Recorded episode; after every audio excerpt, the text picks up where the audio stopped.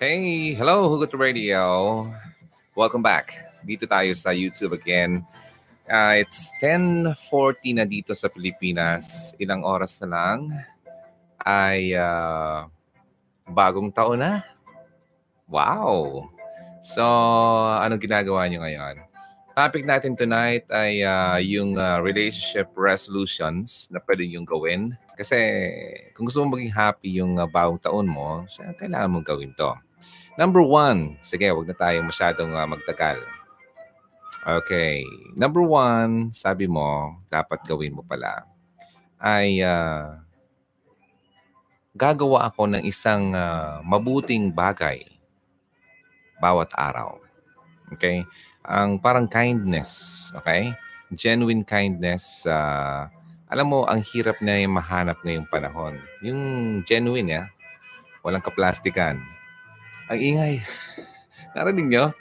Okay, um, dahil masyado nang uh, busy yung mga tao, ala, narinig yung ingay. Pasensya na ha. Ala ka dyan. Sorry, narinig nyo ba? Ako ako lang nakakarinig. Ang ingay sa, ano ko, sa headphone. Ala ka. Okay, anyway, um, so yun, going back, ang sabi ng isang uh, psychotherapist, ano mo, yung mga relationship experts, ang paggawa ng uh, resolution ay uh, dapat ma- maging habit natin yan, okay? Para masuportahan natin ang uh, partner natin, yung mga interest ng partner natin. Yung uh, halimbawa lang, yung goal nila, paano mo i-treat yung partner mo, mga ganon. So ngayon, ito, ang number one dito, yung uh, magiging uh, kind ka. Ah? Ah, ano ba? Alam mo na, pag when you're kind, uh, mabait ka sa ano mo, sa kasintahan mo, everyday yan gagawin mo ha. Starting uh, January 1. Mahirap ah. Okay, yung mga gestures, yung mga nice gestures, yung mga, um, siyempre, kapag ginagawan ka ng mabuti ng isang tao, di ba, ang sarap ng pakiramdam. So, ganun din ang gagawin mo sa kasintahan mo para maging maayos ang iyong uh, New Year. So medyo marami-rami ito. Number one yan. Number two, uh, magpa-plan ako. Ayan na. Ito kasi res- resolution. So first, ano to eh, first, pers- first person. I, I will plan. Magpa-plan ako ng date once a month. Okay? Once a month. Importante kasi, alam ko kasi sa atin, sa una pa lang, eh, parang napaka okay, exciting, um, lagi kang naghahanap ng uh, gusto mo lagi siyang kasama. Pero habang tumatagal, nawawala yon di ba? So nakakalimutan natin at kailangan nating i-revive yon. So kahit once a month, magkaroon, magkaroon kayo ng uh, date na kayong dalawa. Okay?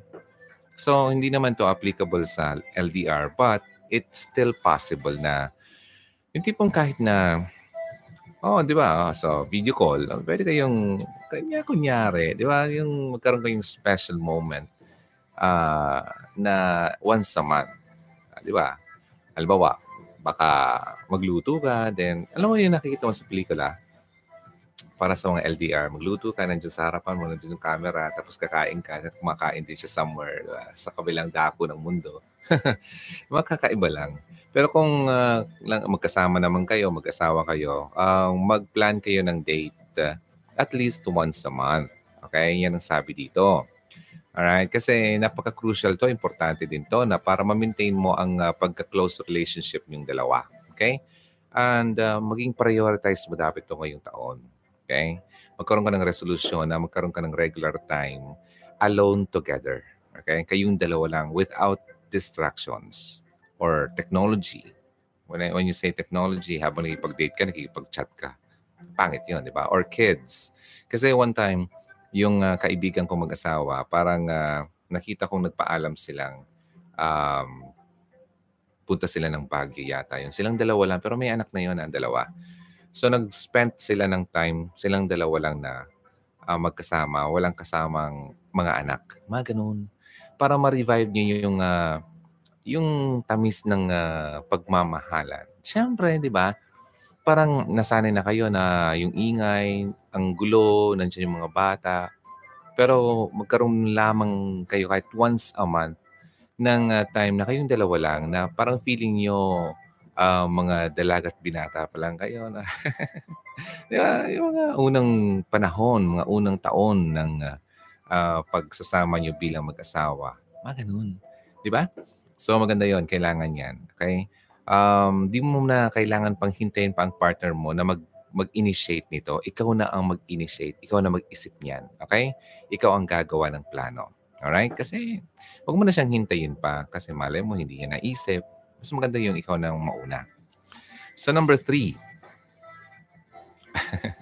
Para to sa mga mag-asawa. Okay? Sa mga mag-asawa, importante kasi talaga to. Yung uh, intimacy. Okay? When you say intimacy, alam niyo na, yung uh, uh, pagkakaroon ng uh, oras yung dalawa na kayong dalawa lang, having uh, sex. Next naman. Oh, mag-asawa ha. Hindi ko sinasabi na kapag pag hindi pa kayo mag-asawa, gawin nyo to. Kasi kayo naman lugi niyan. One time nga may nag-message sa akin. Pinost ko yun eh.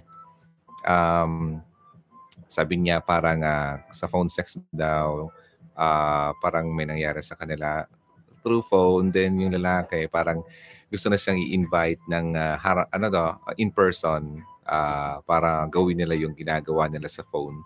Ang tanong niya parang uh, hello po if uh, kung nakipag uh, phone sex na yung guy yung girl and then nag-demand si guy ng personal sex. Ganon. Appli- applicable pa rin po ba yung first yung sign na respect in this situation if tatanggi pa si girl sa demand ni boy to prove his respect.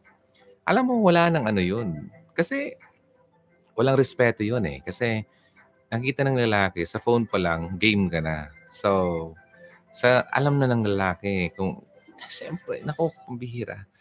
Um, sa una pa lang yung respeto wala na kasi kahit tumanggi pa siya na gawin yun in person, um, alam na lang, alam na alam naman natin na yung habol ta ng lalaki sa babae, ayun, di ba? So, alam mo, kapag nangyari yan, hindi ka, uh, hindi ka naman mahal ng lalaki kapag ganun. Yun lang naman talaga habol niya. Kasi, sabihin ko sa inyo, kapag nakita ng lalaki, lalo yung lalaking manloloko, na ang babae ay nagkakagusto sa kanya, hindi yan, hindi yan patatagalin. Ganun yun, okay? So, huwag kayong maniwala sa mga lalaki na mahal kayo kung puro lang naman kalandian ang hina, hinahanap sa inyo. Okay? Walang, walang biro yan. Katotohanan yan. At sana maumpog na kayo. Oy, pasensya na. Pero I have to say that at uh, para naman maliwanagan at ma mamulat yung mga hindi pa namumulat dito. Okay? Lalaking gusto lang sex ang gawin nyo ay hindi kanyan totoong mahal. Unless kung asawa mo na. Di ba? ang asawa mo lagi gusto makipag-sex sa'yo, ay mahal na mahal ka as long as wala siyang ibang ginagawa niyan, kundi ikaw lang. Okay? So, malinaw, malinaw. Okay. Now, so ito number three, I will always say yes to sex more often. Okay. Hindi ko na elaborate yan. Basta yun na yun. Number four, sasabihin ko yung partner ko na yung mga joke, every, mga resolution kasi to eh. Pwede mong gawin to. Not everything, but uh, pwede kang pumili dito. Pero mas maganda, mas, mas maganda ang lahat. I will tell my partner, ano, parang joke every day para mapasaya siya. Ngayon. So, having fun and laughter together kasi parang uh, nakakapag uh, palakas siya ng iyong uh, samahan. According yan sa mga uh, expert uh, sa relationships, sa mga therapists, mga ganon. So, wag yung uh, i uh, um, pawalang bahala, okay? Wag yung uh, tignan na parang ay, hindi naman, hindi naman, hindi naman effect, epektibo. Importante 'yon. When you're laughing together, having fun, talagang makakapag ano yan, makakapagpaganda yan ang samahan niyo. Okay? So, telling jokes, uh, pasayahin mo yung kapartner mo. Number five, sabihin ko sa inyo yung mga ano muna ha, yung mga resolutions. And mamaya na yung mga bagay na hinahanap ng lalaki. So, number five, hindi ako hindi ako makikipag-interrupt. hindi ko i-interrupt ang partner ko habang siya ay nagsasalita. Yung tipong nagsasalita ka, ay siya, tapos ikaw naman ay i... Uh, di ba? Pupu- mapuputol yung sinas ang sinasabi niya dahil ikaw ay biglang papasok sa may gusto kang agad-agad sabihin, let him finish first. Okay? Hayaan mong matapos muna ang sasabihin niya sa magsalita. Kasi it's very disrespectful sa mga lalaki na hindi pa nga siya tapos, nauna ka na, nag-judge ka na, nag-conclude ka na. Yun. Ayaw na ayaw niyang lalaki. Okay, so dapat para mabago yan, ay uh, makinig ka. Magkaroon ka ng uh, mabuting pandinig. Okay? At uh, atensyon. So, yung uh, topic natin last night, uh, it's about attention. Giving attention sa partner mo. Importante yan. Okay, maglista kayo at uh, para may mga ideas naman kayo sa bagong taon. Eto, maraming gumagawa nito, number six, yung renewal of vows. Okay? Uh, di ba, yung mga mag-asawa, na ganyan. Or kahit na hindi pa kayo mag-asawa, um, hindi naman kasi, okay, vow. Siyempre, sa mag-asawa yon Yung remembering yung mga promises na ginawa nyo, uh, yung mga ginawa nyo, uh, yung sinabi nyo that day na kayo ay uh, kinasal, mga ganyan yung commitment nyo sa bawat isa, i-renew yun. Di ba? So, i-remind nyo ang bawat isa na ito yung uh, promises nyo sa bawat isa. Okay? So, yun, napaka-romantic kaya nun. Kaya kapag nakakita ko ng uh, nag-renew ng vow ng mga mag-asawa, nakaka, ano, inspire at nakaka-in love yon Di ba? Tapos kita mo sa kanila, ang tanda na nila, pero ang um, napaka-in love pa nila sa bawat isa. Ganda yun.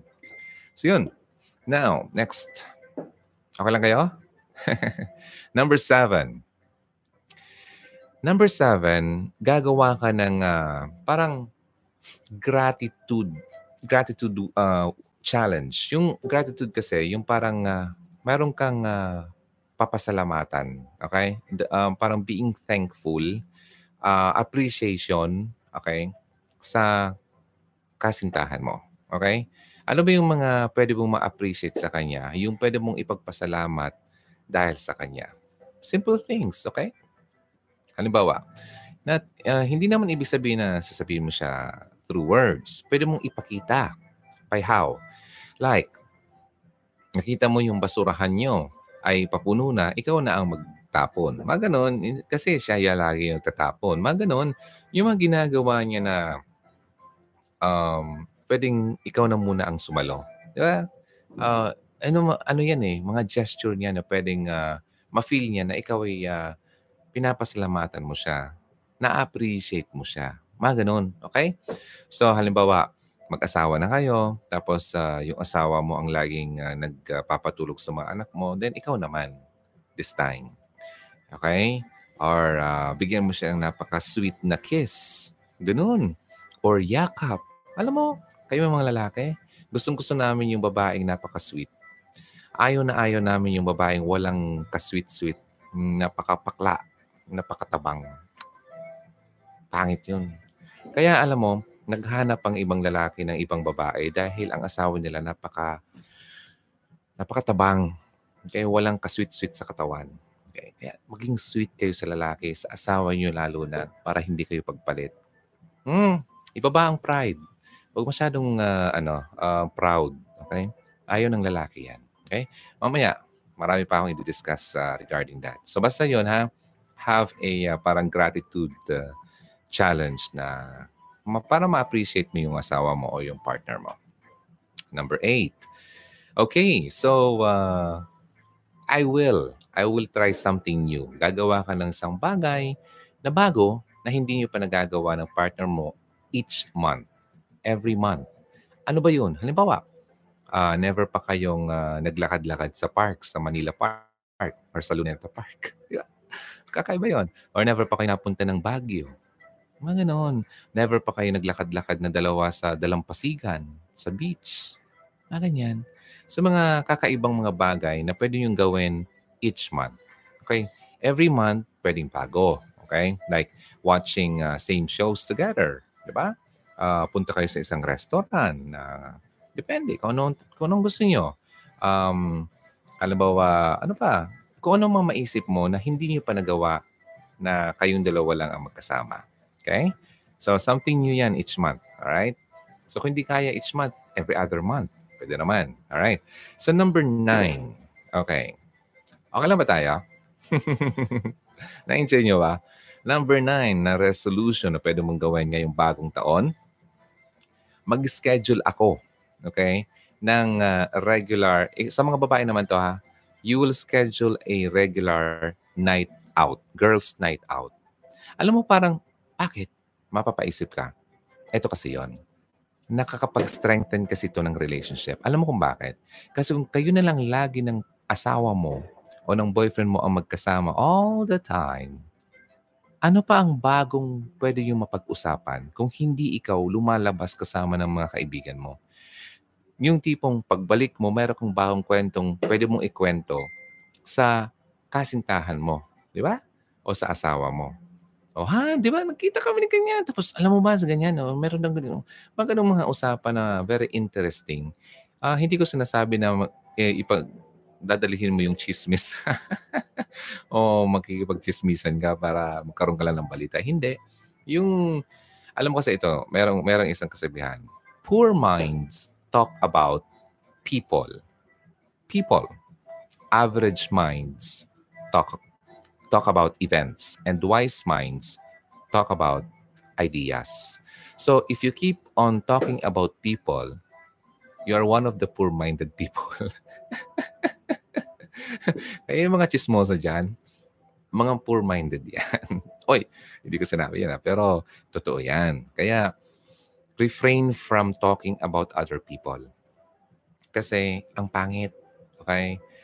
Alam mo yung ganyan? Alam mo, kapit, kapitbahay namin ganyan-ganyan. Ay, pangit kaya. No? Tapos, alam pa, ito pa. Uh, ito pang isang tip. Huwag ka daw makipag-entertain uh, or abang tawag dito. Kung ang isang tao daw ay pinagchichismisan ka, kinukwentuhan ka ng chismis. Halimbawa, yung isang lang tao pumunta sa iyo, kinwentuhan ka ng chismis. Oy, alam mo, ganyan, si ganyan ba? Ganyan. Asahan mo, ang taong yon ay pinagchichismis ka rin sa iba. okay, meron yung kasabihan eh. So, ganun yon Simplified yon Kaya, na para ma hinto ang chismis, dapat huminto na yan sa iyo. Okay? Ibig sabihin, kapag may isang tao na dumating sa iyo at uh, may, dala, may daladalang chismis, huwag mo nang i-entertain. At huwag mo nang ipasa sa iba. Huminto na dapat yan sa iyo mismo. Okay? Basta uh, tatandaan mo ha, ano man, kung sino mang tao yan na magda- nagdadala sa iyo ng chismis, asahan mo, chinichismis ka rin yan sa ibang tao. Alright? So yun. So, going back sa number 9 natin, mag-spend uh, kayo ng girls night out ng mga kaibigan mo para hindi lang very, uh, uh, ano bang tawag doon? Yung parang kayo-kayo na lang lagi. Burn, burn, nakaka-burn out kasi yun eh. Yung tipong kayo lang dalawa ang lagi nagsasama ng partner mo. Ano pang pagka... Kaya nga yung iba wala na eh. Hindi na nag-uusap kasi wala na mapag-usapan. Sila-sila na lang lagi ang nagkasama. So dapat ganon. Last night, ang may, may point ako doon na dapat i-allow mo yung partner mo to spend uh, some time with his friends at ganun din man yung uh, partner mo, bigyan ka ng time to spend with your friends. Yon, importante yan sa relationship. Hindi ibig sabihin na nasa relasyon kayong dalawa, kayong dalawa lang ang magkadikit all the time. Hindi pwede yan. Pangit yan. Hala, lakas na. Alas 11 na kasi dito. So, sige, bilis-bilisan ko na. kasi mamaya, mas malakas to. Okay, number 10. Ang uh, kapag kausap mo ang partner mo, okay, I will put down my phone when I'm talking to my partner for 30 minutes a day. Huwag mong hayaan na nakipag-usap ka sa partner mo, hawak-hawak mong cellphone mo at nakanganga ka sa cellphone mo, nakipag-usap ka. Very disrespectful yan sa lalaki. At ganoon din naman kayong mga lalaki sa babae. Okay? Sa partner mo, napaka-disrespectful yan. So gawin mo yan kasi ang magandang communication, may eye contact, okay? Tapos uh, walang mga distraction, 'di ba? Pwede mong uh, um, isa oh, ba ang mag tanggalin mo yung mga bagay na posibleng makapag uh, bigay sa iyo ng uh, uh, yung attention mo mawala dun sa kausap mo. Okay? Distraction nga.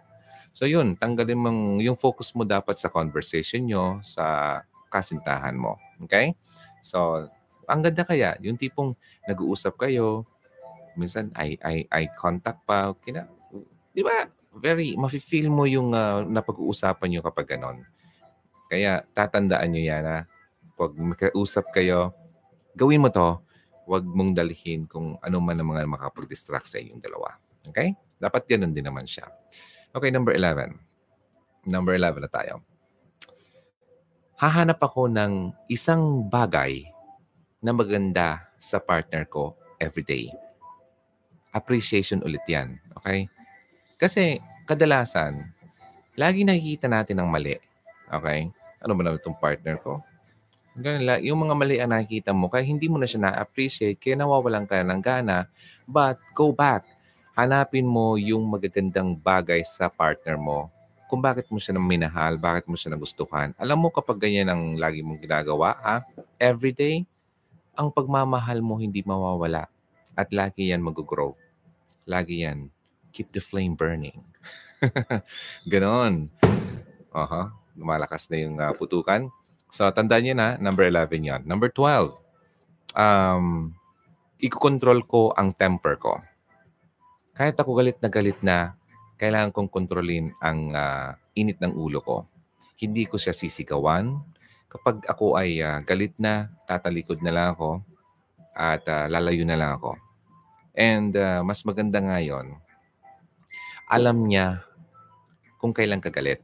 Okay? Kasi para mabigyan ka rin naman niya ng uh, time para mag-cool down. Di ba? Like, alam mo, galit ka, kasi maano ka, matitrigger ka, baka mapagsabihan mo pa siya ng masama at ma- ma-hurt pa siya. So, mas magandang pag kinokontrol mo yung temper mo, ikaw na lang lumayo. Kasi, not all the time naman kasi. May mga times kasi talagang umiinit naman ang ulo natin. Di ba? Depende yan, lalo na sa babae, may mga uh, times na yung hormonal change nyo, di ba? Sa nakakapag-init ng ulo din. So, kayo na din naman ang ano, ang mag-iwas na para hindi na mag-spark pa kung ano man ang uh, posibleng uh, hindi yung pagkakaunawaan dahil nga sa nasabi mo at dahil lang sa galit ka. Di ba? At lagi mong tatandaan na ang tila natin ay napakatalas niyan. Kaya, tem, ano, tame your tongue. Okay? Um, huwag mong hayaan ang bibig mo ay ang dila mo ay makapagsabi ng mga salita na posibleng ika uh, hurt ng uh, kasintahan mo at pagsisisihan mo rin in the end. Okay? So, kapag alam mong galit ka na at alam mong mali ang sasabihin mo, huwag mo nang sabihin. Okay? So, yun. Yan ang number 12. Control your temper. Number 13.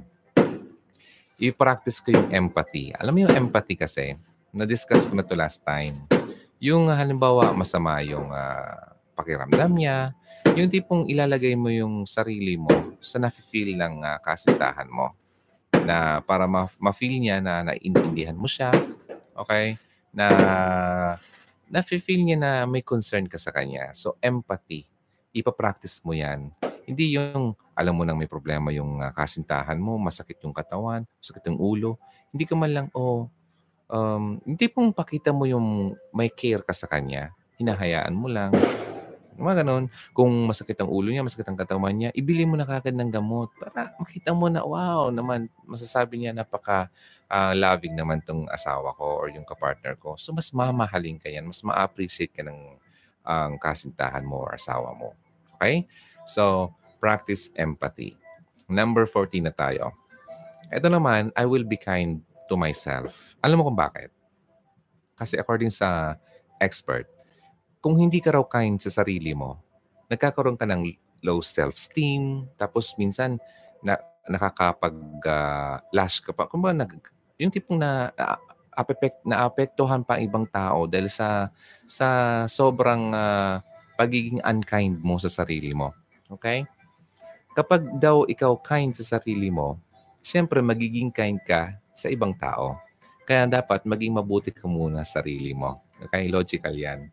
Kasi kung hindi ka nga mabuti sa sarili mo, ano pa kaya ang pwede mong gawin sa ibang tao? Sarili mo nga, hindi ka kind. Di ba? So be kind to yourself. Number 15, magiging honest ako sa feelings ko. Okay? Uh, sa ang mga long-term relationships kasi, alam mo, importante kasi diyan yung tipong uh, kapag upset na sila, nagagalit sila, dapat isabi mo alam mo, masakit. Ano, mas, masama ang pakiramdam ko. Um, itong nararamdaman ko, you have to be open and honest about it. Okay? Kasi your partner cannot read your mind. Okay? Hindi mind reader ang kapartner mo. Huwag mo asahan na ang partner mo na ay ma- maiintindihan ka, mababasa kung ano nasa isip mo at kung anong nararamdaman mo. So you have to be uh, open. Okay? Be honest. Sabihin mo sa kanya kung ano yung talagang nafe-feel mo at naiisip mo. Para naman siya ay hindi uh, clueless kung ano ba talaga nangyayari sa yung dalawa. Huwag mo siyang i-treat na ano, yung silent treatment, pangit yun. Kasi yung tao, ma-hurt siya. Ano bang nangyari? Wala, ano bang ginawa ko? Bakit siya bigla na lang ganito? Hindi niya ako pinapansin. So you have to say, the, uh, you have to tell the truth, di ba? Sabihin mo sa kanya, galit ako kasi ganito. Yan. Ganyan. Sa magandang salita. Okay? It's not what you say, it's how you say it. Ganun yon. Minsan, kahit pangit yung words, but depende yan on how you say it. Kapag uh, maganda yung words, minsan pangit yung pagkasalita mo, mali yung pagka-receive ng tao. So, napapasama tuloy. So, kaya tandaan mo kung paano mo ito sasabihin. Yun ang pinaka-importante. Okay? So, you have to be honest about your feelings. Number 16 ang hindi naman lalo sa mga mag-asawa, sa mga magkasintahan, yung showing your um, affection publicly. Like for example, kapag naglalakad kayo, you have to be affectionate like uh, physical uh, holding hands, touching, ganun, di ba? You're kissing. Hindi naman yung very torrid kissing na parang uh, napaka-OA naman. Like, uh, you can uh, kiss your partner while you're out there, di ba? Nasa park ka, mga smack, mga ganyan. Mga little of PDA. Little ha, yung doon little. Hindi yung grabe na parang mag, uh, maglampungan na kayo dyan sa park. Hindi ganun yun. Okay? So, showing of uh, a little PDA with your partner every day. Okay? So, okay lang naman yan. Alright? So, wag niyong kakalimutan yan. Kasi karamihan kasi, nawawala yan. Kaya, naghahanap ng iba kasi wala ka man lang daw ka, ano, katamis-tamis. Okay? So, nakaharap ng iba na lagi binibigyan siya ng ano, attention. So, iniwan ka. Okay? So, number 17. I will say I love you to my partner every day. Good morning, Han. I love you. Sige, Han. Ingat ka. Love you. Hello, Han. Oh, sige. Oh, uwi ka mamaya. Ah, sige, ingat ka. I love you. Mga ganon. Yung wala naman lang I love you na wala siyang narinig. Nag I love you ko lang. Siguro yung last na I love you narinig niya mga 20 years ago. Nung kinasal kayo. Di ba? Or 10 years ago. Don't be shy. Huwag kayong mahiya na sabihin yan. Kasi mas maganda yung hindi lang yung nakikita, mas maganda yung naririnig din. Okay? Alam mo ba, Pagdating sa pag-aaral, mas maiintindihan ng isang tao ang isang nile-lecture kung lahat ng senses ay included. Like, sinabi ng teacher, narinig. Pinakita ng teacher sa blackboard, nakita. Pinhawakan ng teacher yung tinuturo, touch. Sense of ano, touch. Ganun. Pinaamoy yung uh, tinuturo. Ano yung pinaha... Di ba? Ilan ang senses yon? The more senses na na-include dun sa teaching, sa pag-teach, mas madaling ma-absorb ng uh, student. Ganon din naman yan sa relationship. Okay? Mas nafe-feel niya kapag hindi lang yung pinapakita mo, sight. Mas maganda yung sinasabi mo, hearing. At mas maganda rin, tagdan, tagdagan mo pa ng touch yakapsul. Okay? Yakapin mo. Feel. Ganun. Mas feel niya, nakikita niya, nakikita niya, narinig niya, naramdaman niya. Ganun yun. Okay? Tatandaan niyo yan para wag mawala ang pagmamahal ng kapartner mo. Kasi, oo, assess mo nga yung sarili mo. Nagagawa mo ba kaya to? Do you say, I love you every day? Hindi kaya. Alam ko yan. uh, kaya, 2019, magbago na tayo. At magugulat siya, ano kaya, ano kaya nakain ito nung Nuts de Bena? parang bigla siya nagbago. O, di ba? So, say I love you every day. Don't be shy. Come on. Uh, ma makikita mo na lang yan. At siya rin naman ay magbabago rin sa'yo. Okay? So, number, number 18 na tayo. Hindi ako mag-worry about kung sino ang tama. Okay? Alam mo kasi sa magkasintahan, lalo na mag-asawa, nag, nag-argue sila. Tapang, parang tipong nagpapataasan ng ihi kung dapat ako tama dyan, ako tama, ganyan. Ganito dapat ganyan. Huwag mo na dapat isipin yon kung sinong tama. Okay? So, i-resolve nyo ang uh, problema, i-humble mo ang sarili mo, kung mali ka, mag-say sorry ka. Okay? Um, let your partner speak first. Pakinggan mo siya. Okay? At makinig kang maigi sa sinasabi niya. Kasi kapag hindi mo pinapakinggan ang sinasabi niya, most of the time, hindi mo naiintindihan yung gusto niyang sabihin sa iyo. Tapos bigla ka nang magsalita dyan. Di ba? Parang wala. Hindi mo naman lang siya pinakinggan. Kaya nawawala yung interest niya sa iyo. Okay? So yun ha. Kailangan mong isipin, huwag mo nang i-worry kung sino yung tama. Basta i-practice mo yung listening okay, and the speaking after magsalita yung partner mo. Okay? So, before we uh, proceed, tingnan ko muna yung mga nandito. Mukhang dumadami yung mga nagme-message dito. Hi kay Frontiers, Ana de Guzman, uh, Leia Moldes, uh, Happy New Year sa inyo lahat. Si Dan Canoy, Danny, uh, Dadney ba yan? Uh, si uh, Vivian, uh, LV Antipuesto. Okay? Happy New Year and God bless you to also to your family. Ganun din sa iyo. Uh, sino pa naman dito? Mukhang madami. Si Rona Lopez, hi. Si Mary Grace Intud, sa Singapore din siya. Si Ella Enoch, hi. Si Malin Ison, okay lang DJ Ron, happy kasi nakapag-live ka ulit. Uh, talagang inaabangan ko lagi. Next naman. So this will be the last um, video natin ngayong uh, ah, 2018. See you next year. Okay, si uh, Jenny Salig Salwage, hi to you. And sino po nandito? Si Tayan Talambo, uh, Jenny, Malin, who else? Si Lean, si Aerolog. Aerolog ba to? Hindi ko mabasa masyado eh. Ang liit eh. Si Maricela, uh, Happy New Year. Si Regina, si Rosemary Ann, Regina Sanchez, Heidi Jeron, uh, si Ron, Happy New Year. Si Macy Fule, uh, Fuel? Fuel? Okay. Si Malinison, mama ko po, 64 lang. Pero bedridden na siya. Ah, bedridden na siya. Kaya nakakalungkot kasi gusto man niyang mamasyal, hindi pwede. Hindi ba siya pwede ano, ang uh, paupuin sa wheelchair at uh, ilibot-libot niyo naman para makita na mabago naman yung uh, surroundings niya. Makita, makakakita siya ng uh, paligid niya. Kasi yung lola ko dyan, dun sa unahan namin, bedridden na rin siya. Pero somehow, nakakaupo na rin siya. Kaya pinapaupo siya sa wheelchair at dinadala, ah, nililibot-libot siya every morning ng kanyang anak. So sana ganun din ang mama mo. Baka pwede pa.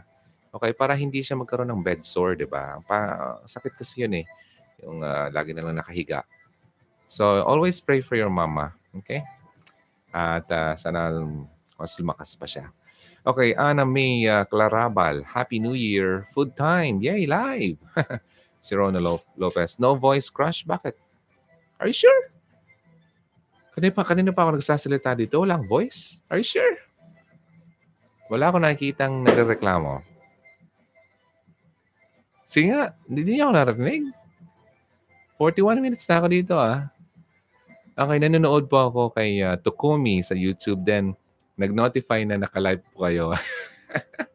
Natalo ko si Tokumi. Tokumi! okay, yung tatlong lalaki nakakatuwa. So, yeah kilala ko yung mga yan. At ang bilis nilang lumaki dahil sa mga kalokohan nila. ano yung gawin ko rin yan, ano? Mag, uh, magloko ako sa YouTube at uh, dumami yung mga subscribers. Okay, anyway. Mary Ann Reality TV. Hi, Mary Ann! Hi! How are you? Ay, live siya. Ang ganda ng boses. Ito si Mary Ann. I-follow niyo to, ha? Si Mary Ann Reality TV. Gustong gusto to ni mama ko. Pinapanood siya lagi. Okay? At actually, kanina, pag akyat ko dito, nanonood siya ng uh, channel mo. Lagi siyang lagi siyang ano uh, updated ng mga ginagawa mo. Ito si Mary Ann, uh, hugs tingnan niyo yung ginagawa niya. Nakakatuwa naman. Mary Ann, thank you so much for watching. All right. Happy New Year to you. Ayan. So, si Rona Lopez. Ay, Mary Ann, meron akong ano, request. Baka pwede ka mag-say hi kay mama. Ah, magugulat yun. Ah, ah, pangalan niya, Elia. E-L-L-A. Ayan. Ah, si Mami Elia. Ganun na lang. magugulat yun. Okay, so anyway, thank you so much, Marianne. And si Ronnie Lopez, hi to you. Si Nida Marturilla. Ma- Marturillas? Sorry, yeah. Happy New Year. And sige, okay lang o oy hindi naman malakas. Okay lang oy hindi naman malakas. Ah, yung ano, yung sabog. Okay. Naririnig DJ Ron. Okay, wala po talaga ki- di kita marinig. Bakit? Are you sure? Rona, bakit ikaw lang hindi nakakarinig? Ladies, hugs, narinig niyo ba ako? Parang naano tuloy ako. Kasi kanina pa ako nagsasalita dito. Um, tingnan ko nga. Meron naman. Okay, meron naman daw. So, narinig niyo ako ha. Please say dito sa comment section kasi may isang uh, viewer, si Rona Lopez, hindi daw niya ako marinig. Nangyari. Okay naman. Ah, okay naman, no? Yung monitor ko, yung level ko dito. Ah. Hello, mic test. Oh, okay naman siya. So, Rona, I think uh, something's wrong sa ano mo, sa earphone mo or sa speaker mo. Ganun. Try mo mag-play ng ibang uh, video kung ganun din. So, sa phone mo yan or sa computer mo yan. Pero kung ako lang, posibleng may problema yung ano, re-refresh mo yung channel ng Hugot Radio. Then, try again. Okay? So, sige, move tayo. Number 19 uunahin ko yung partner ko. Okay? I will put my partner first. Okay? So, tipong yung priority niya, ay priority mo siya. Ganon. So, uh, mag-spend ka ng time sa kanya. Di ba? Uh, isipin mo kung ano yung uh, kailangan niya. Mga ganyan. Serve.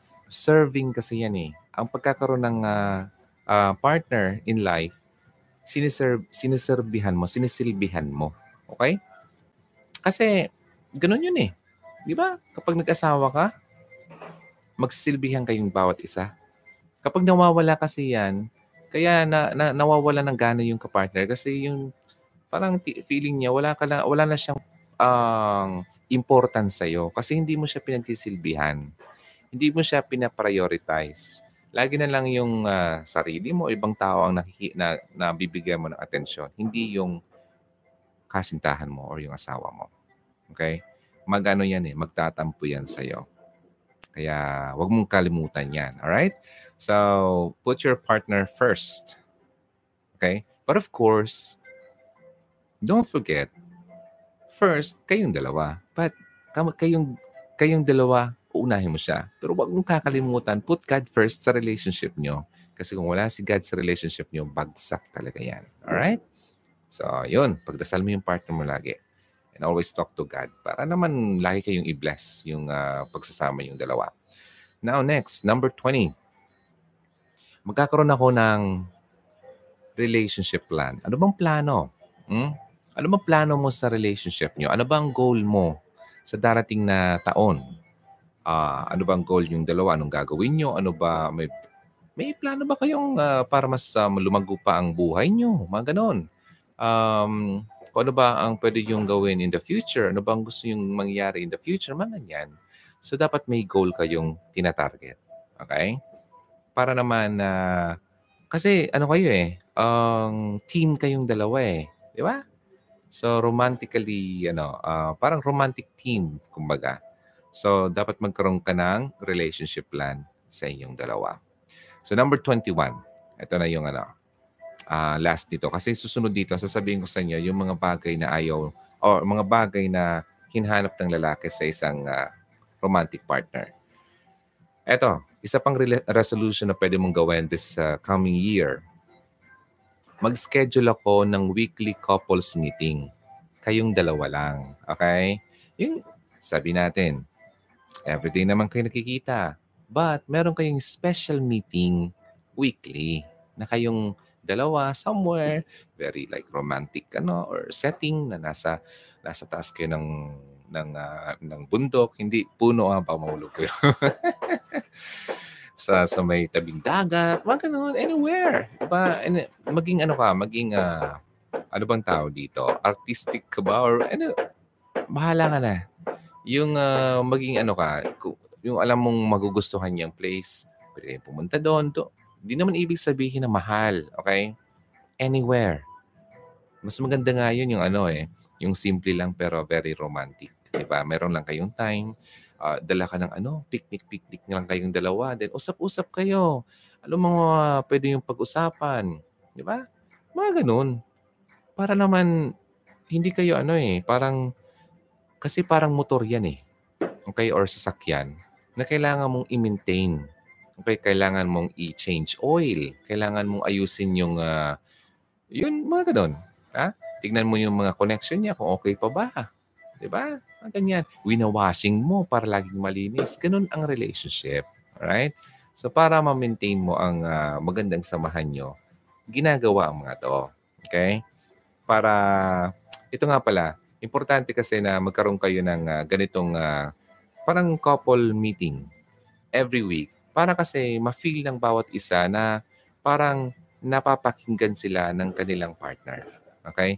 Halimbawa, o ano, ano bang, uh, ano ba, kamusta ka ba? Kahit na magkasama kayo, kamustahin mo pa rin siya. Okay? Kasi may mga times na minsan hindi natin nakukumusta ng asawa natin o yung partner natin. Eh, may mga needs naman sila na minsan hindi nila basta-basta na i-share sa atin dahil baka nahihiya sila or baka iniisip nila baka magalit ka. Mas maganda ng ikaw na mauna. Oh, Han, ano ba? Kamusta? Meron ka bang kwento sa akin? Huwag ka na mahiya. Ganyan. Uh, mga ganun. Huwag mong inaaway lagi yung partner mo kasi nakakawalang gana talaga yan. Alright? Maging malambing. Ladies, ha? Gustong gusto ng lalaki yung malambing na kasama.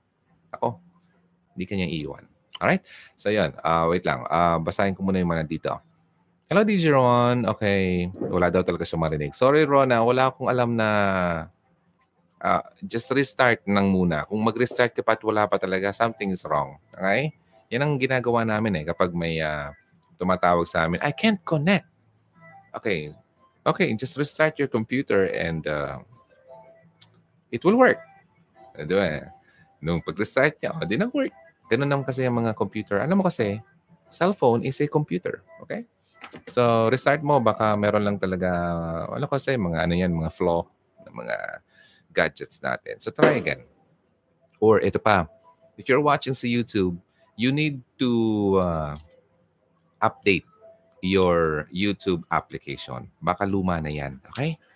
Kasi may mga bagong updates. Punta ka ng Google Play Store, then uh, update mo yung uh, app mo. Punta ka sa My Apps, tapos punta ka dito sa taas. Meron naman dito nakalagay updates available. Sasabihin ka naman, then update.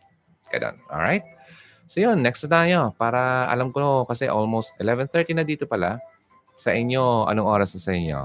Mga 6.30 pa lang ang daya nyo. Tagal nyo pa bago umabot ng taon. Ako tatanda na kagad. okay. So, yun ha. Recap ko lang madalian lang. Recap ko yung mga kaka-join lang dito. Ito yung mga posibleng uh, pwede mong gawin na uh, resolution sa darating na para, uh, darating na ala lakas at sa darating na taon para sa iyong uh, relationship. Number one ay gagawa ka ng uh, isang kind na bagay every day sa kanya, sa iyong uh, kapareha. Mag magpa-plan ka ng uh, date nyo once a month. All right? I will always say yes sa sex. Okay? sa mga mag-asawa. Number four, uh, sasabihin ko yung partner ko, uh, joke every day para maging uh, map- mapatawa ko naman siya. Number five, hindi ko siya i-interrupt or hindi ko siya puputulin yung sinasabi niya kapag siya ay nagsasalita. Hayaan ko siyang matapos muna saka ako magsasalita. Number six, pwede kayong mag-renew ng vows nyo. Number seven, pwede kang gagawa ng uh, gratitude uh, challenge. Yung, uh, ano ba yung pwede mong ipagpasalamat tungkol sa kanya para ma-appreciate mo siya. Number seven, magta-try kayo ng bagong bagay na pwede mong gawin with your partner each month.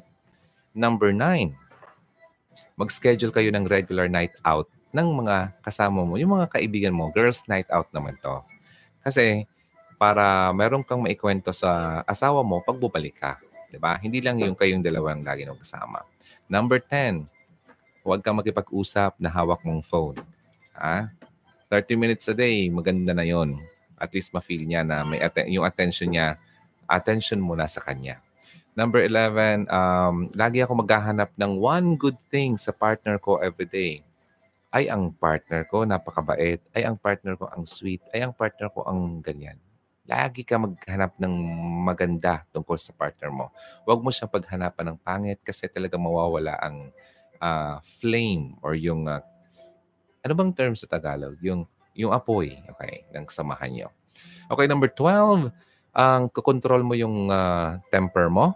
Huwag masyadong mainitin ng ulo. Number 13, ipapractice mo yung empathy. Pa, pa-feel mo sa kanya na may uh, may ano ka, concern ka sa kanya. All right? Number 14, maging kind ka sa sarili mo kasi kung hindi ka kind sa sarili mo, hindi ka magiging kind sa ibang tao. So take good care of yourself first. Number 15, uh, maging honest ka sa nararamdaman mo. Huwag mong uh, uh, isipin na mababasa ng kapartner mo ang iniisip mo. Walang taong ganyan. Okay? Kaya ipaalam mo kung ano yun talagang nafe-feel mo para hindi siya laging mag, uh, maging clueless. Alright. So number 16, okay lang makipag-engage ka ng PDA once in a while, di ba? Everyday nga pala. But when I say uh, ano, PDA, yung little PDA, hindi yung parang naglalampungan na kayo na napaka-ew. ew. so, yung cute na PDA. Number 17, um, I will say I love you every day. That's every day, ha? Hindi every other day. Every day. Number 18, ay uh, hindi ako mag-worry kung sino ang tama sa amin dalawa. Lagi ko siyang papakinggan at uh, lagi ko siyang pap papatapusin muna kung anong gusto niyang sabihin bago ako magsasalita. Number 19, ipuput ko yung sarili ay yung partner ko una sa akin. Uh, kung ipa-prioritize ko ang partner ko sa buhay ko.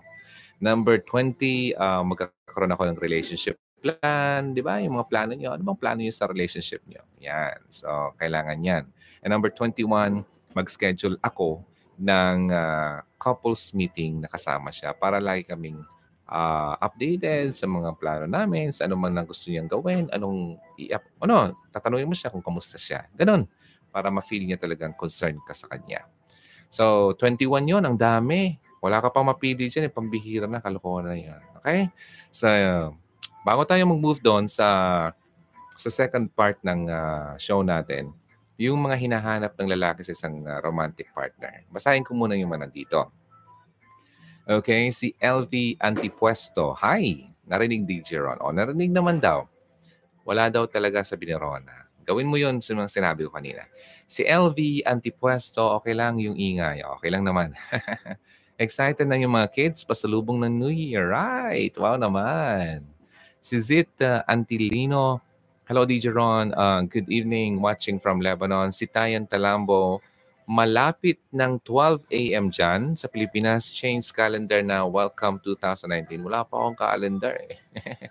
Wala pa. 11.36 na. So by yung mga siguro mga before 12, we, uh, tapos na rin tayo. Okay, si Zit. Uh, Happy New Year. Rose, Mary Ann, Sir Ron. New Year's resolution ko po ay gumawa ng mabuti sa kapwa Ganyan po lagi kong ginagawa lagi. Kahit uh, igi, ano to, iginanti sa akin ay masama, pinagpipray ko na lang po sila palagi. Totoo sir, maging mabait po sa, sa kapwa. Tama naman yan, Rose. Yeah, we have to always be ano, good. Do good. Kasi bumabalik naman yan sa atin. Di ba? At uh, ano yan, ang command yan ni God na love one another, love your neighbor, love your enemies. Ano. Pray for your enemies. Ganun din. So, ganun na lang yan. Alright, so basic yon. And number, eh, number tuloy, si Fran Fraems ba to? Amparo, on air po ako now idol watching from Kuwait. Wow, si Fraems. Thank you.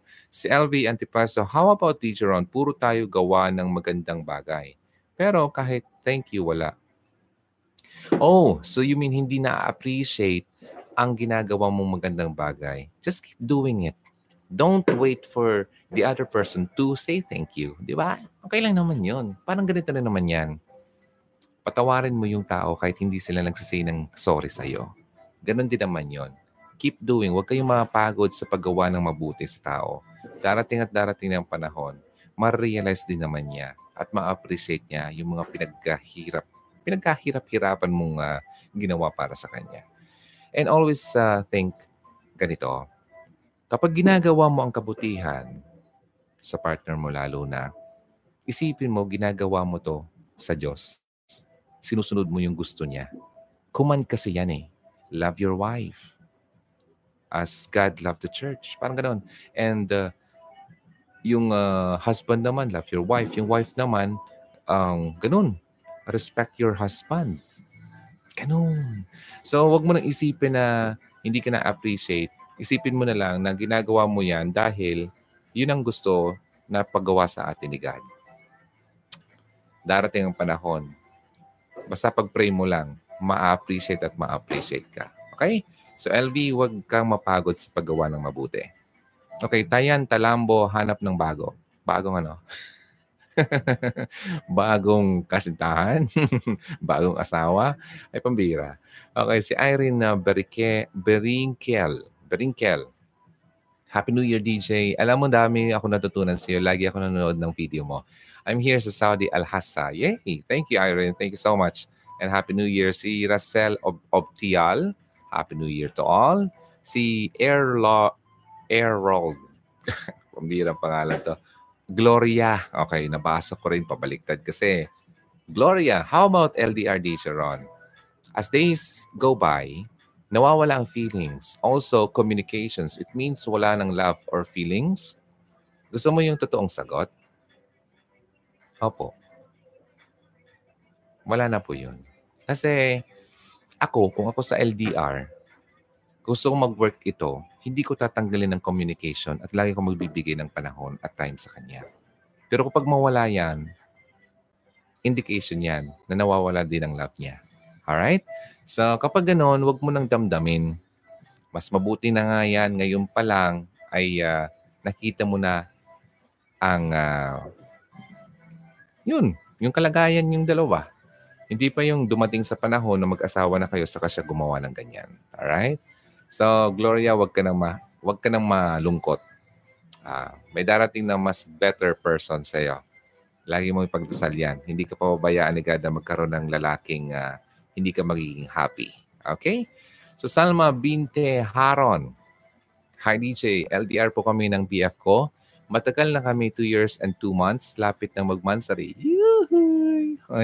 Ganda ng smile mo ha. Mukhang ang ganda ng uh, relationship ng dalawang to. Congratulations sa inyong dalawa. Kasi si Shar, Sharwan, ha? Sharwan Shani. Hello DJ, Happy New Year. I'm here in Saudi Riyadh. Hi to you. Si Blue Salone, Happy New Year DJ. Pabate kay Manny. Asen ba yun? Nawala tuloy. Manny, love you, God bless. Si Manny ang love ni Blue Salone. Salone. Si uh, Fron, Frozen Tears. Hi, Frozen Tears. LDR kami teacher on almost 8 years. Nagtaksil siya doon sa Pilipinas. Ay, how sad. Nilagyan ko ng emotion yung ano. Eight years. Nagtaksil siya. Eh di, kawalan niya yon Bahala sa buhay niya. Di ba? Lagi mong iisipin. Kung asawa mo na yan at nagtaksil, mas masakit yon Okay lang yun na nangyari na yun ngayon lang. Ngayon pa lang din. Okay? So move on ka na. Huwag mo nang dalhin ang sama ng loob na yan. Forgive and forget patawarin mo siya kahit hindi pa siya humingi ng kapatawaran sa iyo para ikaw ay lumaya na sa iyong nararamdamang uh, sakit sa iyong kalooban. Huwag mo nang dalhin ang uh, negative feelings na yan. Sa 2019, mayroon ka pang 30 minutes kung nasa Pilipinas ka para iwan ang mga masamang damdamin na yan. Okay? Kung nasa abroad ka, meron ka pang uh, apat na oras para i-baby ang uh, feeling na yan. Then after, before 12 midnight, itapon mo na. okay, wag mo nang dalhin. I'm telling you, wag mong dalhin sa 2019 kasi tuloy-tuloy na naman yan hanggat sa matapos na naman ng taon. Okay? Pray, pray, pray. Okay? God will heal you. I'm sure of that. Liza and Cluna, hi Dijeron, Happy New Year watching from Singapore. Si Mary Ann Dijeron, pwede pang pa-shoutout watching while editing. Uy, really? Mary Ann A. Reality TV. Channel yan ha. Sa YouTube. Panoorin nyo. Hugs. Maganda rin to. Nakakatawa yung itong mga kwento nito ni Mary Ann. Hi! And imagine na, she's editing. Ibig sabihin, meron siyang ipopost na bagong video. Hi, Mary Ann. Thank you so much. Um, ano, ulitin ko ha, Mary Ann Reality TV. Ay, sweet ako. Romance. Brutal. Romantiko brutal daw siya. Oy, ang bait ng asawa nito. Nakakatawa. Basta panoorin yung ano, yung uh, mga videos nila. Nakakatawa yung mga videos niya. Ayan. And uh, magkakaroon, mag, ma-inspire kayo sa kay Mary Ann sa mga pinapakita niya. Okay? And sino pa nandito? Si Verly Alaban. Hello po. Ako po uh, si Verly. Sinusubaybayan ko ang YouTube Hugot Radio. Boy, thank you so much. Si LV Antipuesto, may parang may narinig akong tumutugtog. Parang may pumapasok na ano na radio station sa sa ano ko, sa monitor ko. Wait lang ah. May frequency ako narinig. Baka narinig niyo rin. Uh, haha, DJ Ron, super sweet ako ha. Oh, di ba? Kaso parang di nalala, nalasahan. Wait lang. Tama bang, tama bang basa ko? Kaso parang di nalalasahan. ano ka pagkain? Hindi ka nalalasahan. wag mo wag mong problemahin yan, LB. Darating naman yung uh, taong uh, titikman ka. Natawa ko sa'yo. Pambira ka. LB, don't worry. Darating yan. Okay? So, sige. Josephine uh, Madronal, Hi DJ Ron, musta po? Hindi mo wala sa isip yung sinabi mo. Happy po ako sa inyo. Okay, ganun din ako. Very, uh, very alaban. Okay. Happy New Year po sa inyo. Wish ko po magkaroon ng boyfriend kasi 26 na po ako. Okay. Teka lang natawa ako sa'yo. 26 ka na, gusto mo na magka-boyfriend. Okay. At nagka-BF ako pero di ko gusto kaya di ko na pinatagal. May mga BFs ako mga for, foreigner. Talo sila. Ha? Tatlo sila. Hindi naman masama kung pumili sino po. Wait lang ha. Inom muna ang kape. Meron akong sasabihin sa'yo.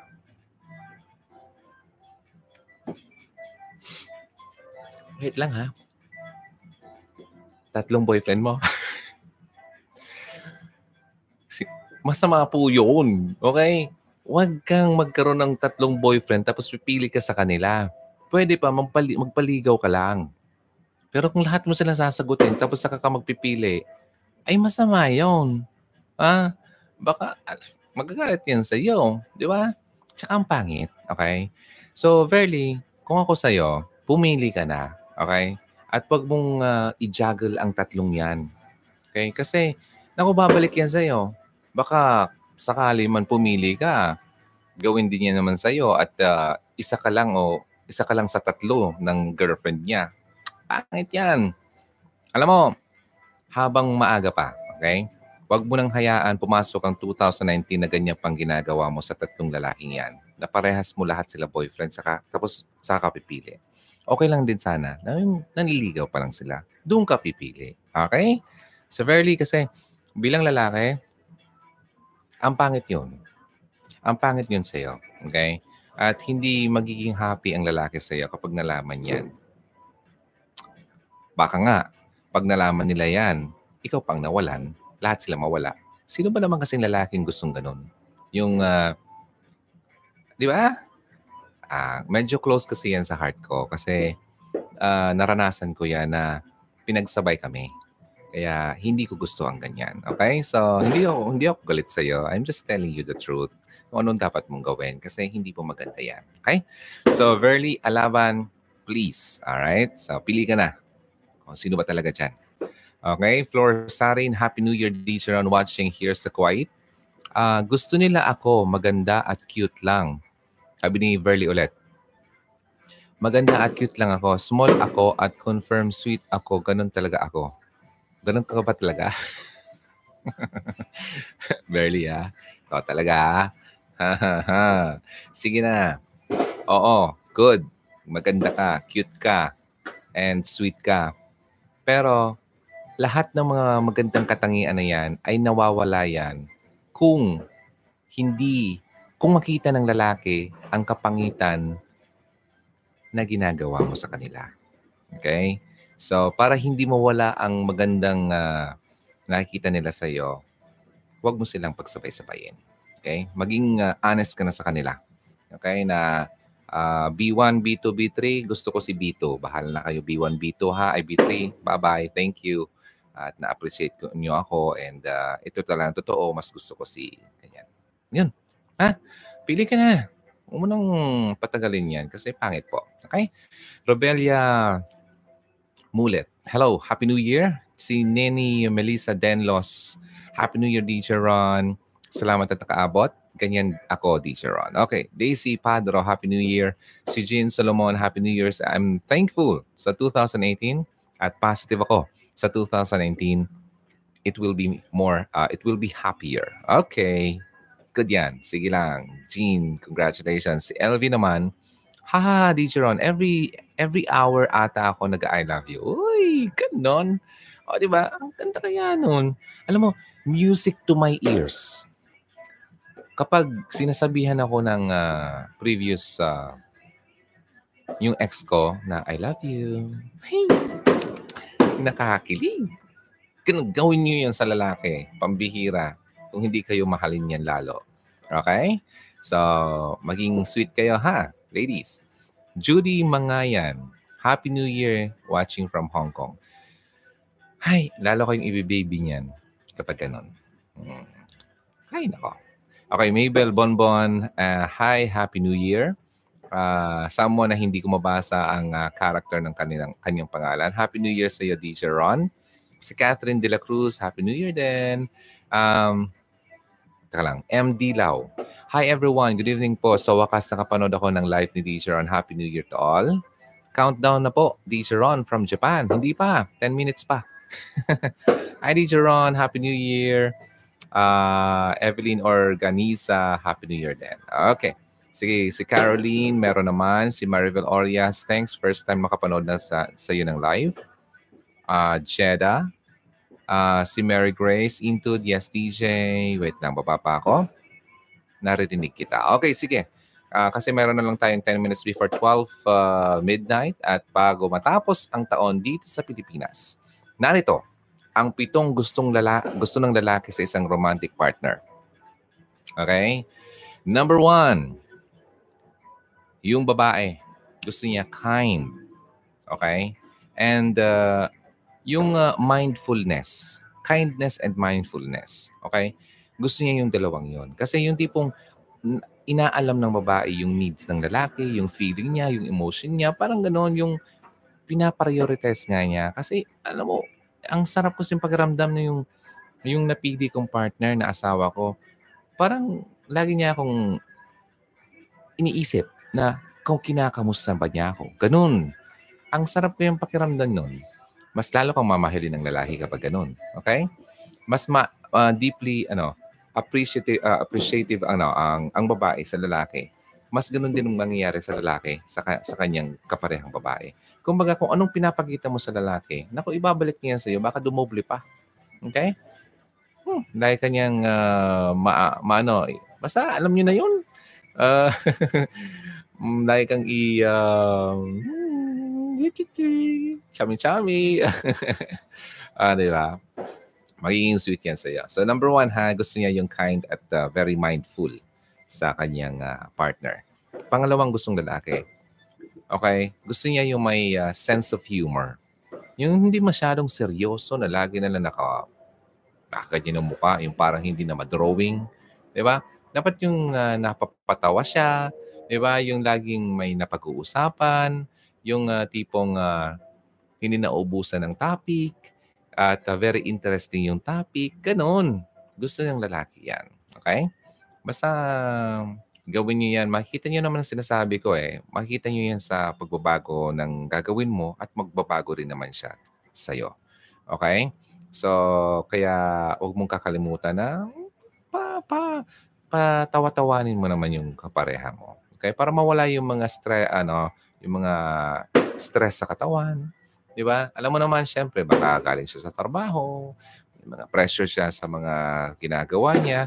Tapos pagdating sa bahay, ganun na naman siya. Di ba? Di niya. Mas kapag ganun, pressure na siya sa labas. Pagdating sa bahay, pressure pa rin siya. Lalabas yan. Tapos paglabas, pagpunta sa bar, may nakitang babae na napaka-sweet. Ay, nako, di wala na. Ah, Di ba? Dapat, pag uwi ng asawa mo, dapat, parang gusto niyang doon na lang lagi sa bahay. Kasi, ang ganda ng feeling niya kapag kasama niya yung babae na asawa niya. Ganun dapat yon Okay? Huwag mong bibigyan ng asawa mo ng dahilan para ikaw ay iwan at maghanap siyang ibang atensyon ng ibang babae. Okay, doke. Number three. Eto pa. Dapat, gu- gusto ng lalaki yung ano, may uh, self-awareness, yung confidence. Okay?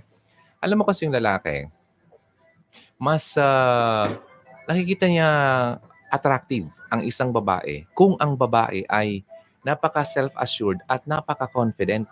Hindi yung "Ay, ang pangit-pangit ko, taba-taba ko, kakainis. Ay, ang laki ng bilbil ko. Ay, ang pangit ng puwet ko. Mapapaganyan na lang ang lalaki sa'yo eh. Kasi, ma-frustrate sa yung lalaki. Kasi nagustuhan ka na niya. Minahal ka na niya. Tapos ikaw, ang pangit ng tingin mo sa sarili mo, eh samantalang yung lalaki na nagmahal sa iyo, gusto niya ma-feel mo na ikaw ang pinakamagandang babae sa balat ng lupa. Tapos ikaw lang naman, yung sariling ikaw, ay hindi ma-appreciate yung sarili mo. Nakaka-frustrate yan sa lalaki. Okay? Kaya gusto ng lalaki yung confident yung babae. Ako gusto ko ng ganun. Alam mo, mas gumaganda ang babae kapag confident. Iba yung, iba yung ano ha, iba yung ma, mayabang sa confident. Okay? confident. Yung alam niyang kahit hindi siya gaano ka-sexy, pero feeling niya sexy siya. Di ba? Ganoon.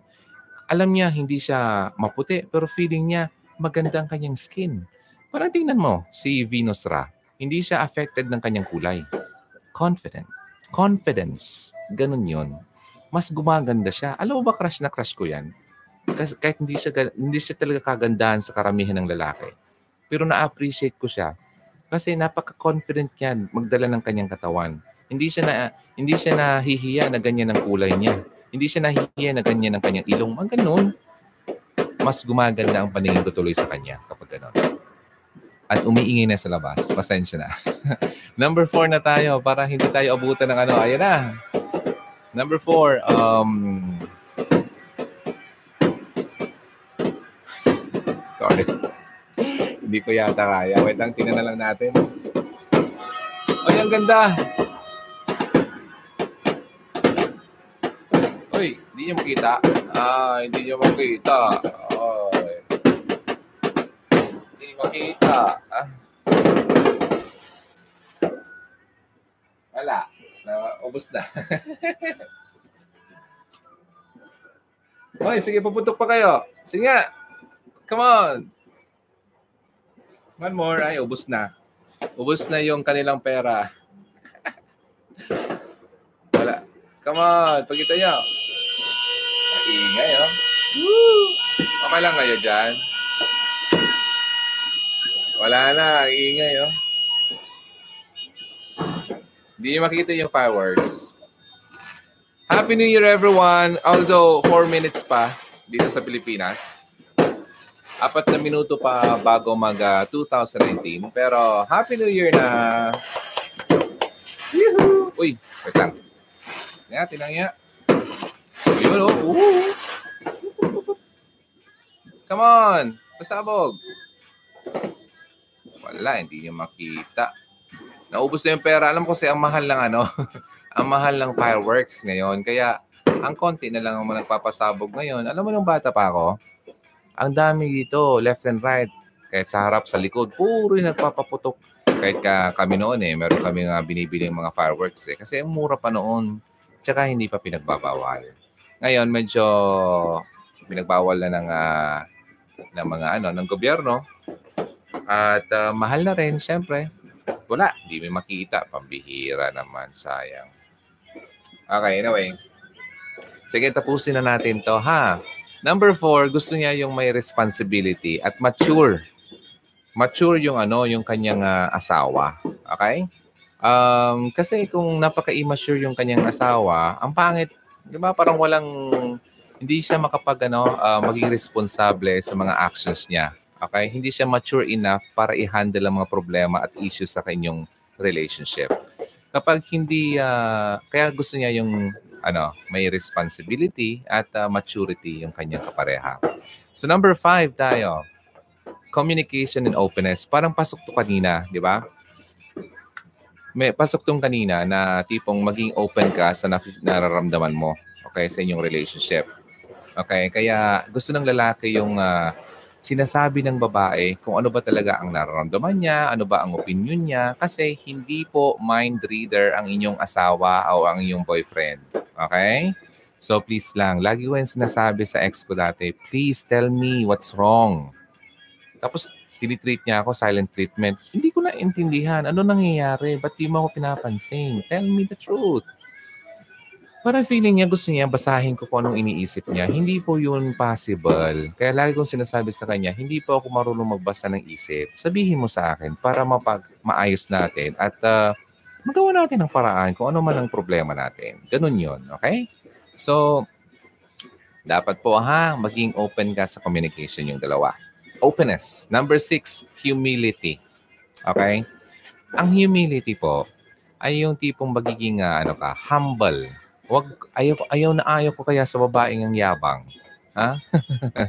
Sobra. Yun ang number one na ayaw ko. Yung tipong, wa, bata, parang, parang daig pa yung ano. Basta, ang um, kung walang humility, nakakawalang gana po yan sa lalaki at nakaka, nakakainis. Okay? Kaya kung uh, hindi po kayo humble ngayon, magpaka-humble, ha? Sa ngayong darating na panahon. I mean, ngayong taon na to. Para mabago nyo rin ang uh, estado ng iyong uh, pagsasama. Number seven, I think uh, patapos na. Oy, 12, 12 na! Yay! Ano na, oh. Um, January 1, 2019 na po. Okay? At uh, masaya ako at kasama niyo ako. At kasama ko kayo sa New Year. Sa mga nandito sa Pilipinas, Happy New Year! At sa mga nasa Kuwait and Riyadh, alas 7 pa lang sa inyo. At ang tao dito, mamaya pa kayo mag-spend niyan. Wait lang. Um, may uh, ano ko muna dito. Ha, screenshot ko lang muna to. Paste. Oh, di ba? Ang ganda. Yee! 12 midnight. Share ko to mamaya. Oh, ang ganda. Wow. So, yun ah. And number seven, para sabihin ko na, para matapos na tayo, patience and understanding. Ha? Importante yung mapasensyoso yung babae. Okay? At understanding din. Yun yung pinaka-last. Alam mo, pito lang naman to. Kapag na-master niyo itong pitong to, ay talagang hindi ka iiwan at mas mamahalin ka ng lalaki. Okay? Number one, na ulitin ko sa mga hindi nakarinig kasi ang ingay kanina. At mas maingay pala ngayon. Ganon. Hindi ko akalain na ito kaingay. Pambihira. Pasensya na, narinig nyo. Okay, number one, kindness and mindfulness. Number two, may sense of humor ka. Number three, self-awareness at confident ka. Number four, responsibility, maturity. Number five, communication, open ka. Number six, hindi ka mayabang, humble ka, humility. At number seven, patience and understanding. Ala ka dyan, ang ingay. Narinig nyo? Ako lang yata na ingayan, bumbira. Lakas dito sa ano ko sa sa monitor ko. Happy New Year everyone. Oy, di ko mabasa lahat dito. Si May uh, Madri Madigaliejo, si Cornelia Santiago, ingkit ako ang saya ng Happy New Year DJ. Yee! Si Paloma Nympha Felicitas. Okay, Happy New Year sa iyo at uh, Sino pa nandito? Si Gilda Di Vera and si Maria uh, Lilia Abelia. Hello watching from Italy. Si Mary Grace Intud. Ayun oh. A happy prosperous New Year sa lahat. Okay. Celine Balasabas, nawala yung message mo. Mary Grace Intud, sayang di namin nakita. Okay lang, manood ka ng, ano, ng replay. Madali lang naman to eh. Fast uh, forward mo na lang. At si Nancy Suelo, Happy New Year, D. Sharon. And si Gracia Honrejas, Happy New Year. Sa Buka Bucharest ba to? Tama ba yung pag ano ko? Pag-pronounce. Si Sassy Jane Serrano. Hello, Teacher Ron. Pakibati ng mahal ko si Larry Muyko. Salamat po. Sassy Jane Serrano. Hi daw, sabi ni... Uh, I mean, uh, Larry Moyko. Hi daw, sabi ni Sassy Jane Serrano. Wow. LV Antipuesto. Haha, I'm happy, Teacher Ron. Happy tayo ha. Be happy and be blessed. Okay, uh, ha ha ha, I'm happy DJ Ron. Karina Kabansag, happy DJ. Si Rona Lopez, tama DJ Ron. Oh, narinig na niya si Rona Lopez. Buti naman. LV Antipuesto, LDR din ako, DJ Ron, KSA, uh, VS uh, Philip. Si Philip yata yung uh, love na love niya. Tama ba ako? Or pangalan to ng place mo? LV Antipuesto, haha, tama DJ Ron. Hilig ko sa effort pero minsan nakakasama lang, nakakasama ng loob kasi napansin niya ang ibig, ang ibang effort. Oh, okay. Huwag kang, ma- huwag mapagod sa pagbigay ng uh, atensyon. Ani Rolioma from Hong Kong and uh, Lodi, pabati naman sa mag-anak ko, please. Si Tiodi Jr. Gahom and uh, Judy and Grace uh, Gahom, Happy New Year sa mga bibi ko. I really miss them. Next naman. Okay, galing yan kay Andrew Luma. And si uh, Marites Ignacio, yes, gawin natin ang lahat ng bagay for the glory of God alone. Yeah. Oh, hugs, uh, huwag niyong kalimutan yung mga tips ko tonight. Ito ang huling uh, video natin ngayong taon.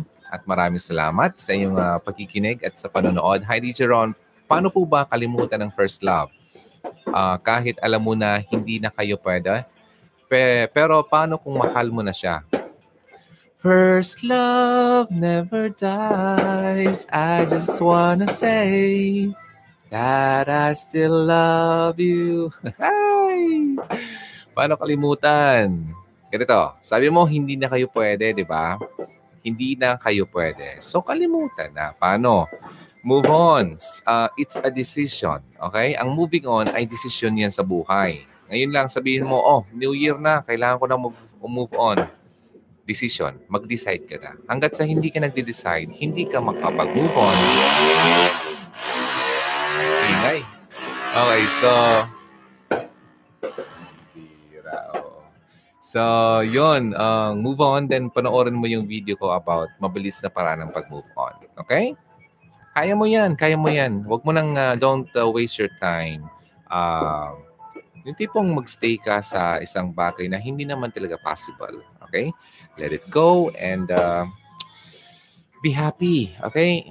Mag-decide ka na. Sayang yung panahon. Elsa Toledo, Happy New Year, DJ Ron watching from Kuwait. Si Vina Vina watching from Saudi. Happy New Year. Sassy Jane, DJ Ron, Happy New Year. Idol po kita. Watching here from Riyadh. Dami kong napulot na bagong kaalaman sa iyo. Salamat ng marami. Ganun din sa iyo. Si Ann, Happy New Year. Uh, anong topic? Ang topic natin kanina ganito yung mga relationship resolutions na pwede yung gawin sa ngayong bagong taon. Marami yon 21 yon Pili kayo doon. At mas maganda, gawin nyo lahat. At yung uh, second part nun ay yung uh, pitong uh, hinahanap ng lalaki sa isang romantic partner. Ah, yeah, yeah. So yun ah, gawin nyo yon Yung pito yun lalo na, nako, I'm sure mas uh, magiging malakas ang uh, pagsasama nyo at hindi kayo iiwan ng iyong minamahal. Hi, DJ Ron. Good morning. Yes, good morning na dito and uh, happy January 1. January 1st, 2019 na po. Yay! Uy, alam mo, excited ako kasi by next year or same day, gano'n, or same date, different year, next year nga, ang uh, projection ng uh, Hugot Radio ay magkakaroon tayo ng 100,000 subscribers! Yes! Yes, yes, yes, yes, yes, yes, yes, yes, yes. Okay, so yun, tulungan nyo ako ha. Ang um, i-share nyo to sa mga kaibigan nyo.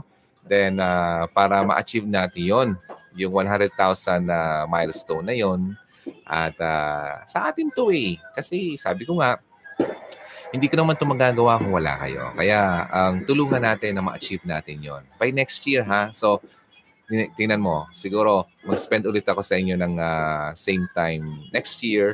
Um, tapos makita natin na 100,000 na tayo o baka mahigit pa. Mm, yeah, excited ako dyan.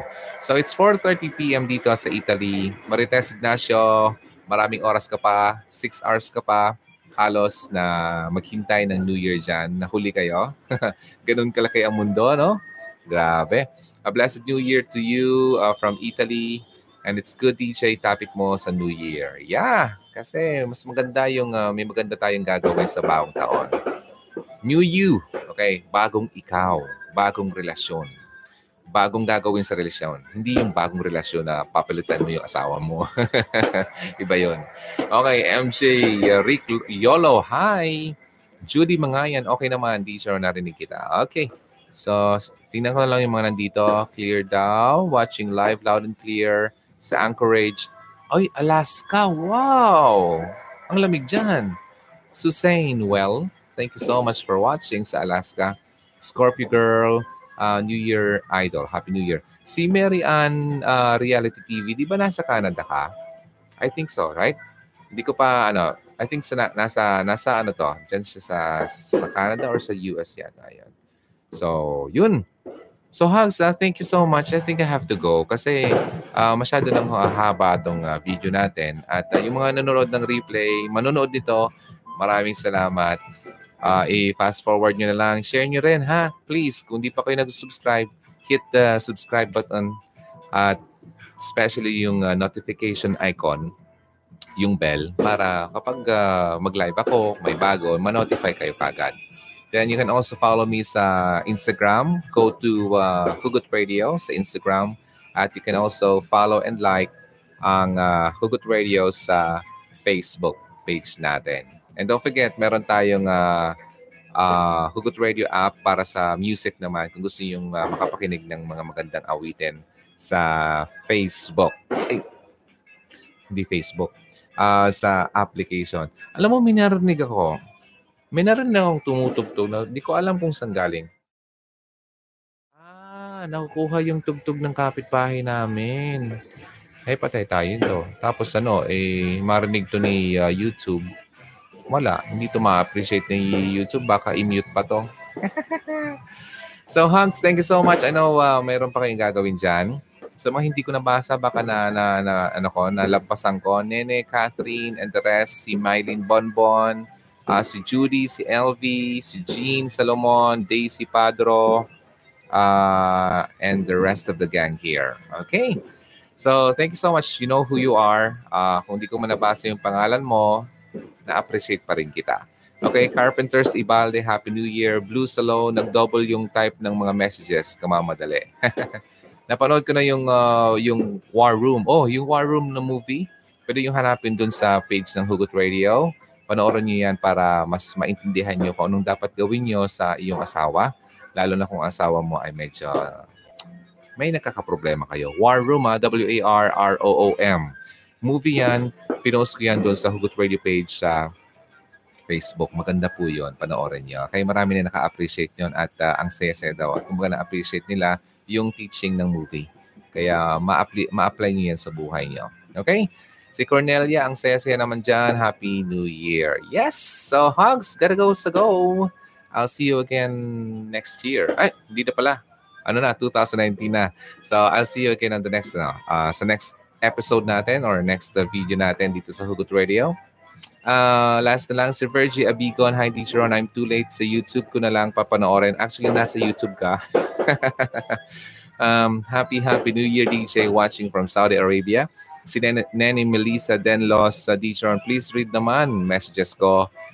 Ah, di ba nabasa ko na? okay. And si uh, Andrew Luma. Bye, Lodi. We love you. Lodi Ronaldo, God bless. We love you too. Okay, mahal ko rin kayo. Ikaw, yung mga nanonood dito. At uh, ikaw mismo na nag-spend ng time dito sa akin lagi sa Hugot Radio. Don't forget, my name is Ronaldo. This is Hugot Radio. Always believe in love and keep the flame burning. See you next time. Hugs. Thank you so much. Good night. Happy New Year. Yay! Sana narinig niyo mga effects na yan at yung mga para ma-feel nyo na sabog-sabog sa labas. Okay? So, gotta go muna. Kain muna ako. Di pa ako nag-dinner. Hmm? Okay, sige lang.